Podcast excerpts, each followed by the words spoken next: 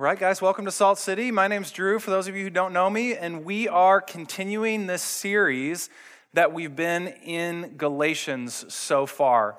And this morning, we're sort of reaching the climax of the book of Galatians as we talk about the fruit of the Spirit. And what we've been seeing throughout Galatians is that there's essentially two ways of rebelling against God. One of those ways is to pretend like you're keeping all the rules. And the other way is to pursue your own pleasure. And I saw this reality sort of vividly illustrated before my eyes at our dinner table not too long ago. So I have twin daughters, Ari and Hazel, and we have this rule, sort of a rule, in our house that at school, you're supposed to drink white milk four days a week and pick one day a week to drink chocolate milk. You know, seems like a pretty good idea so you don't get cavities. So our kids kind of joke with each other, like, hey, did you drink your chocolate milk? Because you don't want to drink it too much because then you'll have to get shots in your mouth because some of them have had cavities. And so one of our, our daughters sort of represents this, this pretending camp. And this came to, uh, to fruition one night when I just asked our kids, I said, So how's that been going? Like the chocolate milk, white milk thing. And this daughter kind of chimes in and she goes, it's been going great. I've been drinking white milk Monday, Tuesday, Wednesday, and Thursday. And then on Fridays, I have chocolate milk. And then she smiled, and you could almost see like the ding off of her tooth, like, aren't you so proud of me? And I'm thinking in the back of my mind, there's no way she's actually doing that. And then my, my other twin daughter looks, looks at me, and she just immediately just hangs her head. And she just goes, Dad, I drink chocolate milk every single day. and she, and then like her bottom lip's covered, and she's just like, and I can't stop. just tastes so good. And, and, even as you hear that story, you can sort of spiritually put yourself into one of those camps. Somebody who t- tends to be like a pretender, act like you have all your stuff together, put your Sunday best, put the smile on, come to church, do the religion thing. Or you're the pleasure seeker, you're like, but I can't stop, God. It just feels so good.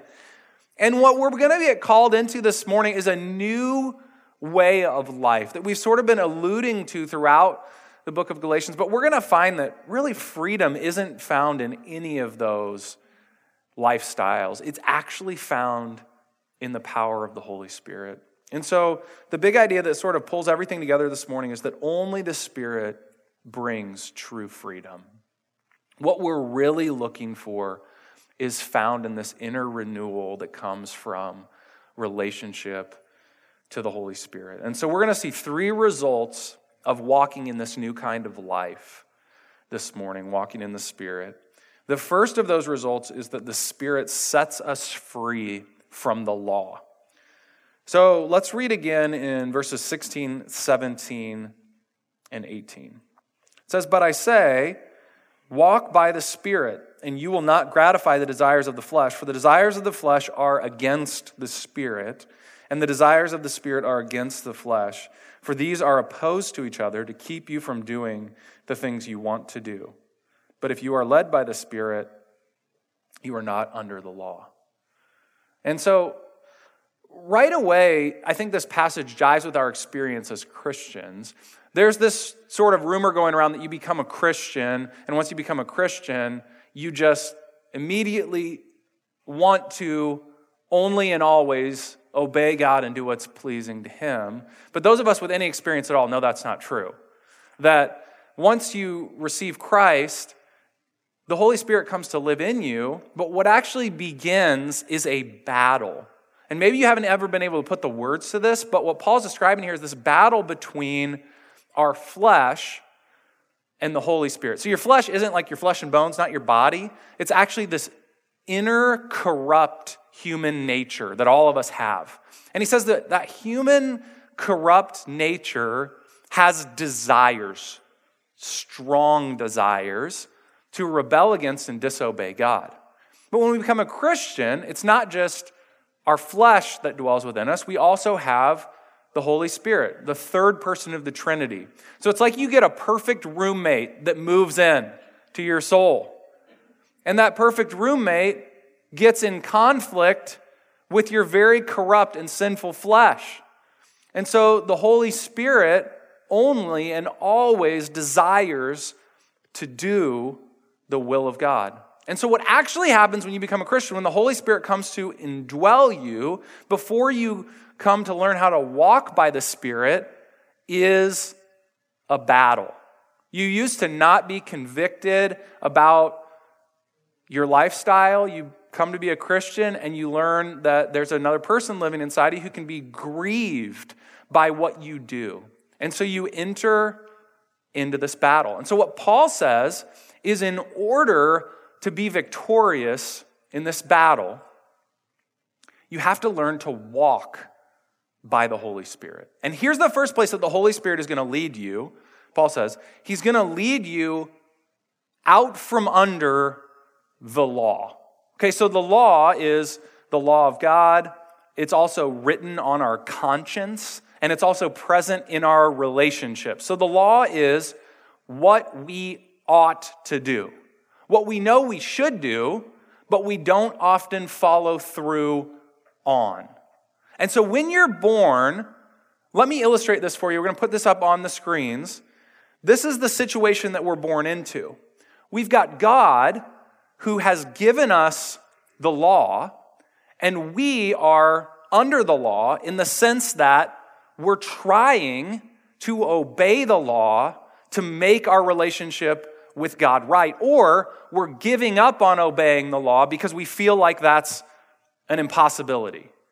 And so the universal human condition is this maybe it's a vague feeling, or maybe it's a more piercing feeling of guilt. I have fallen short. There is something wrong with me. You'll hear people sort of at a street level. Nobody's perfect. And what they're acknowledging is that no one is perfect in relationship to God's perfect standard. So, what Paul would say is in this sense, we are imprisoned or held captive by the law. The very things that we want to do, it's actually an impossibility for us to do. And we have this echo in our soul of a former time in the history of humanity, namely in the Garden of Eden, where people walked with God. And the construction then was a little bit different. Let me illustrate this for you. During that time, people had direct access to God because there was no sin. And so God was in direct relationship with me. And as a result of me having this direct access and relationship to God, what flowed out of my life was a love for the law of God. It was actually originally intended that desire of the human heart would be to love God with all of our heart, soul, mind, and strength, and to love our neighbor as ourself, and to never disobey God to the point where David even reflects this in Psalm 119. When he's thinking about the law, he says it's like honey to my taste. We weren't meant to be under the law. We were meant for the law to be under us in the sense that it was, it was flowing out of our life, a natural outflow.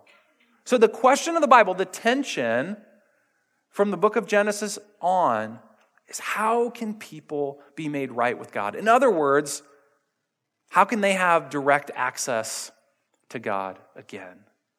And the answer comes in vivid terms in Romans chapter 8. It comes many other places throughout Scripture, but Romans chapter 8, I think, is one of the most clear places where this reality of how this relationship with God is restored is found in the Bible. So, Romans chapter 8, verses 1 through 4, it says, There is therefore now no condemnation for those who are in Christ Jesus. For the law of the Spirit of life has set you free in Christ Jesus from the law of sin and death. For God has done what the law, weakened by the flesh, could not do. By sending his own Son in the likeness of sinful flesh and for sin, he condemned sin in the flesh, in order that the righteous requirement of the law might be fulfilled in us who walk not according to the flesh, but according to the Spirit. So there's these two different laws. There's the law of sin and death, which we described. That's when you're trying hard to obey the law of God, but the law of God is tough as nails. It's like a ceiling that pre- present, prevents you from having direct access to God. That's the law of sin and death. The law of the Spirit of life preaches the gospel to you. The Spirit's role in your life is to preach the good news to you. And the good news has a few different parts to it that, are, that show up in this passage. One is there's no condemnation in Christ. That's not because there's no condemnation, it's because all of the condemnation that you and I deserve was placed on Jesus. So Jesus paid the penalty for your guilt that the law was demanding of you. Penalty taken care of. The second thing that the law of the Spirit of life tells us is that the righteous requirement of the law has been fulfilled in you. So it's not just that your sin's been taken care of, it's when God sees you, He sees you as perfect. He sees you as if you were Jesus Christ Himself. Because when you accept Christ, you're clothed in His righteousness, in His perfection. It's like you trade in a dirty set of clothes for a pure white set of clothes. And God looks at you and He says, That's my perfect bride. She's beautiful to me. And then the third thing that He does is He fills us with His Holy Spirit. So we actually have the ability and the inner desire to obey the law of God. So, God's intention in that is to bring us out from under the law and actually to bring us into direct relationship with God so that what comes out of our life is an expression of freedom the ability to love God and to love others. And what Paul's saying here is that life in the Spirit is the continual, daily, moment by moment realization that you are not under law, but under grace that you are in relationship with God. Because here's what's happened. Even if, if you become a Christian, what happens is you've spent so long living under the law that you end up forgetting every day that you're no longer under the law and that you're free in this relationship with God. And so, what we tend to do is, although the prison cell is open and the declaration has been made, no condemnation, what we do is we stay hiding in prison. We refuse to walk out and to live the life that God has offered to us because we falsely believe that we haven't actually been set free. I was reminded of this reality um, just a, a, few weeks ago watching the movie Shawshank Redemption. So I just watched like the last 20 minutes. Every time it's on TBS, I always watch wherever it is to the end, right? If I'm flipping through the channels. So I get to, to the part where um, Red he got, he got out of prison. So, Red, the character played by Morgan Freeman, has been in prison for like 40 years. And he finally goes to, to his parole and they, they stamp on his form, You're out, you're done. The penalty's been paid for what, what you did, you're now free. And, and so he's freed and he ends up working at a grocery store. And every single time that he has to go pee, he raises his hand and, and, and his store manager's like, You don't have to raise your hand to go pee, just go. When you got to go pee, just go. And he narrates sort of over this scene, he says, When you've been asking to go pee for 40 years, it's a really hard habit to break. What's he saying? I was living under the law, under the condemnation of the law. When I got out from under it and I'm finally free, it's hard to break the old habits because I, I, I'm still remembering what that was like. And so many of us, we continually go back to feeling like we're condemned and, and, like we're trying really hard to please God, but we can't ever do it. And what the Holy Spirit wants to lead you to this morning is this realization you're free. You're free. You have the Spirit living inside of you who says there's no condemnation. You're righteous. You have the power to love and obey God on a moment by moment basis. But that's not all that the Spirit leads into uh, us into. There's sort of a positive and a negative reality that's constantly pressing into us as followers of Christ. We're going to start with the negative and end it on a positive note. But, but the negative aspect of, of this relationship that we have with the Spirit is that the Spirit is consistently exposing the works of the flesh. Okay, so let's get into what that looks like. Starting with verse 19.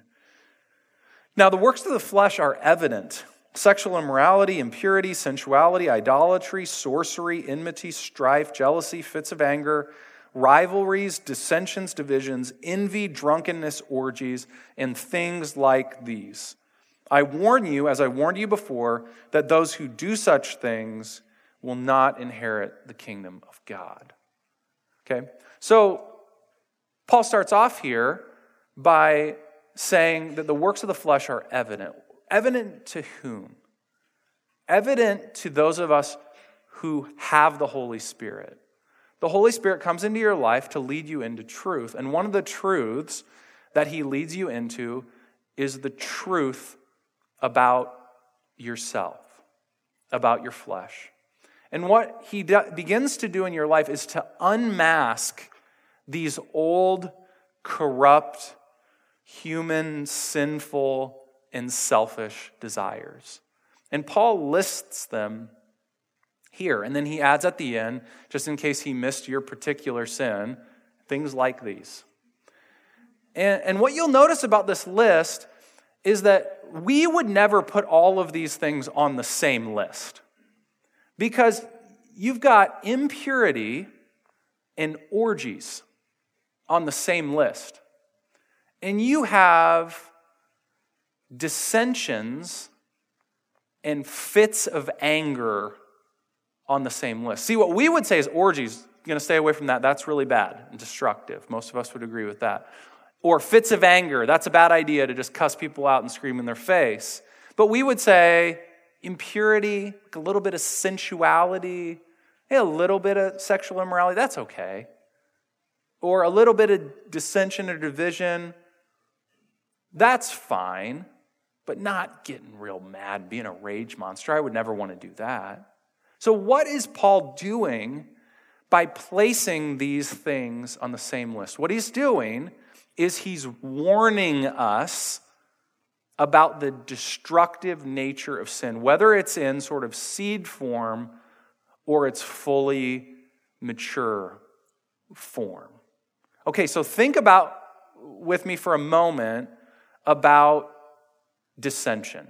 So you think of dissension, it starts with just a little irritation in your life. So imagine that you've got a roommate or spouse. Of course, this is really hypothetical, right? And let's say that that person leaves their dishes in the sink. And there, there is a little bit of dissension, even as you sit here this morning, hypothetically, about this. And, and you're like, you know, they left the dishes in the sink. You're like, oh, I hate when they do that. That's dissension. It starts there at the, at the level of your heart, where you begin, and set instead of loving them the way that God loves you, you you're mad. It's dissension. And then what happens is it happens two or three days in a row, even after you've asked them not to do that. It's like, this is, a, this is not just like something that they did. They are the type of person that leaves dishes in the sink. And that begins to, to grow. And then it's not just the dishes, it's also the laundry basket in, in the hallway. And it's got, got the laundry in it. So you got the, they're the dish leaving type of person. And they're the laundry stacking up in my hallway type person. And then it just crosses the line when they become the shoe in front of the door that I just tripped on person. And then it's like, this is boiling, maybe for weeks, maybe for months. And then you go to your connection group, and of course, you share it as a prayer request. I'm having some. I'm having some troubles, roommate problems. Can you guys pray for me? You know, you don't share it as I didn't do anything. It's just roommate issues.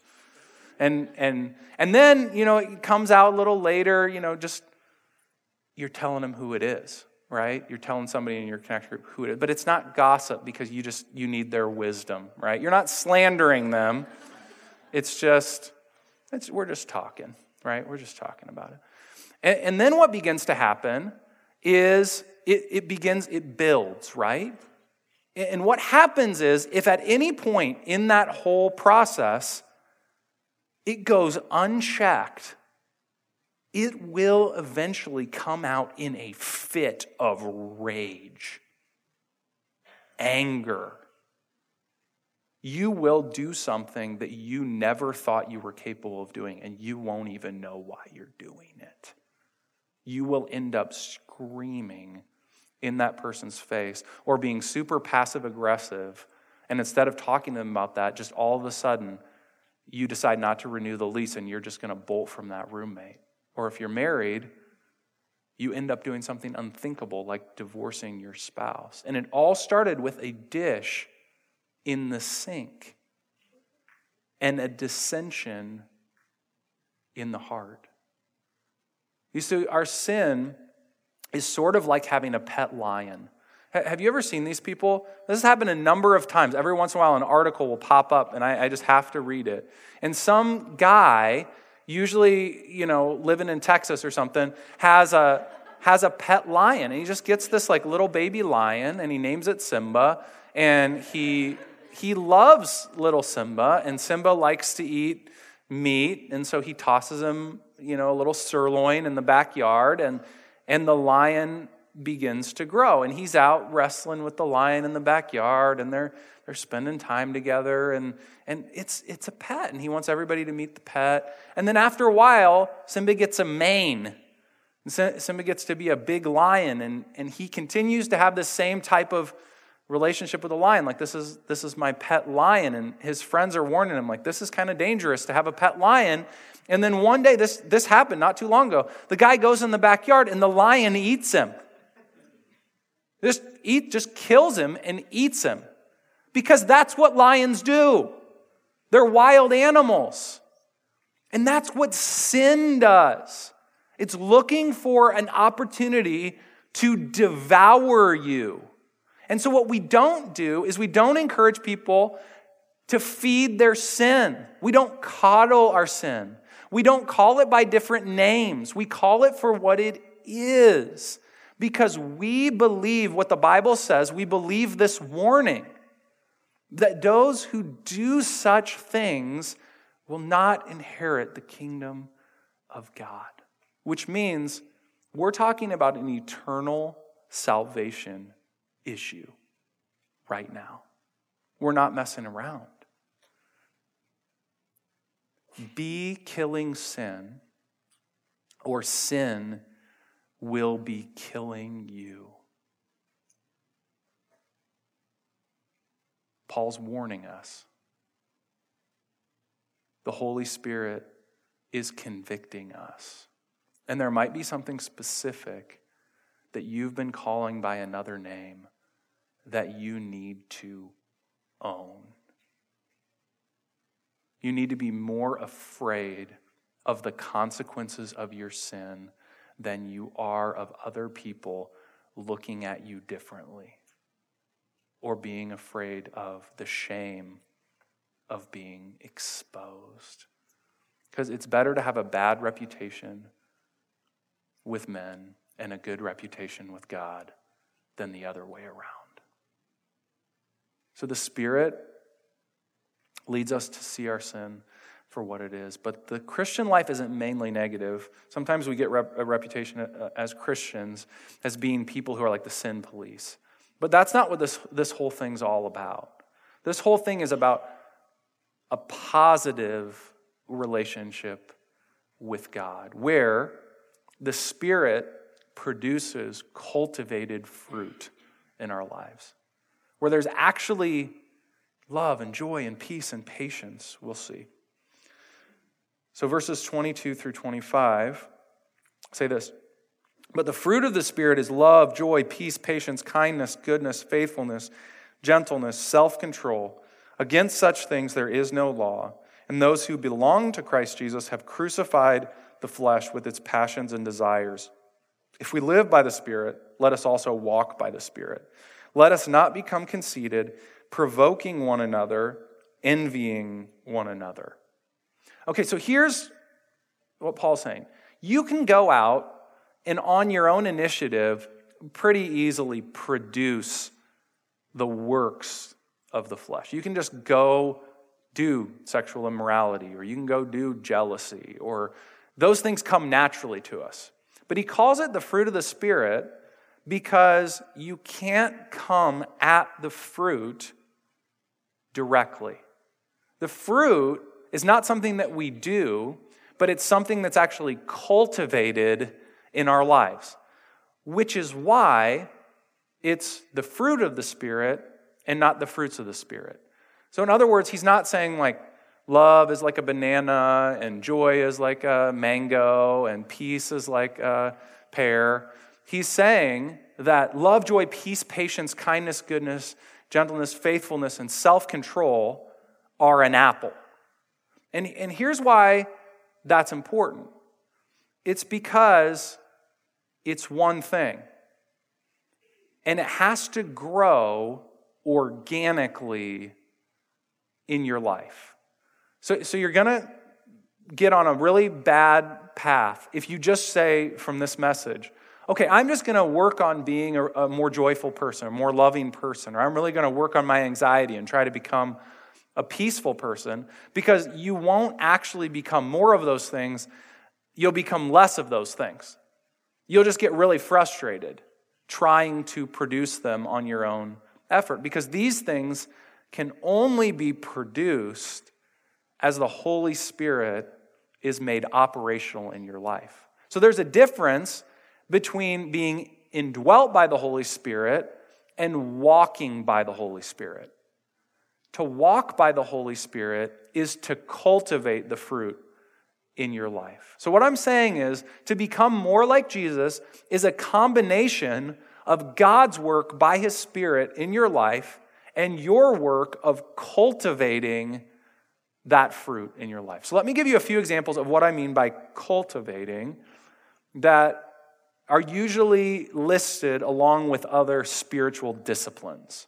So, the first spiritual discipline that must be cultivated in your life in order for the fruit of the Spirit instead of the works of the flesh to begin growing in your life is a dedication and devotion to the Word of God. Okay, not just hearing the Word of God on Sunday morning, but actually a daily practice of getting into the Bible and reading a few chapters. So, if this whole Christianity is brand new to you, I would recommend that you just start in Matthew and that you just begin reading a chapter, two chapters, three chapters a day. And what will begin to happen is that the truth of God's word will begin to push out the lies that are swirling around us all the time. And then what happens is as God begins to speak to us through His Word and we begin to develop this relationship with God, what we desire to do then is actually to communicate back to God, and that's called prayer. And prayer is just where we present our requests to God. We praise Him, we talk to Him, we spend time with Him, not just by reading what He says, but also by responding to what He says. The other things that need to be a normal practice of our lives to cultivate the fruit of the Spirit in our lives are something that you've actually already done this morning, and that's the practice of worship, both corporately and in private, just to engage in praising God, to get our minds off of the distractions of the world and the things that we naturally worship and praise, like celebrities and sports teams and other things like that, and get our minds onto the one who's actually worthy of praise, that is a transformative informative experience in the life of a Christian.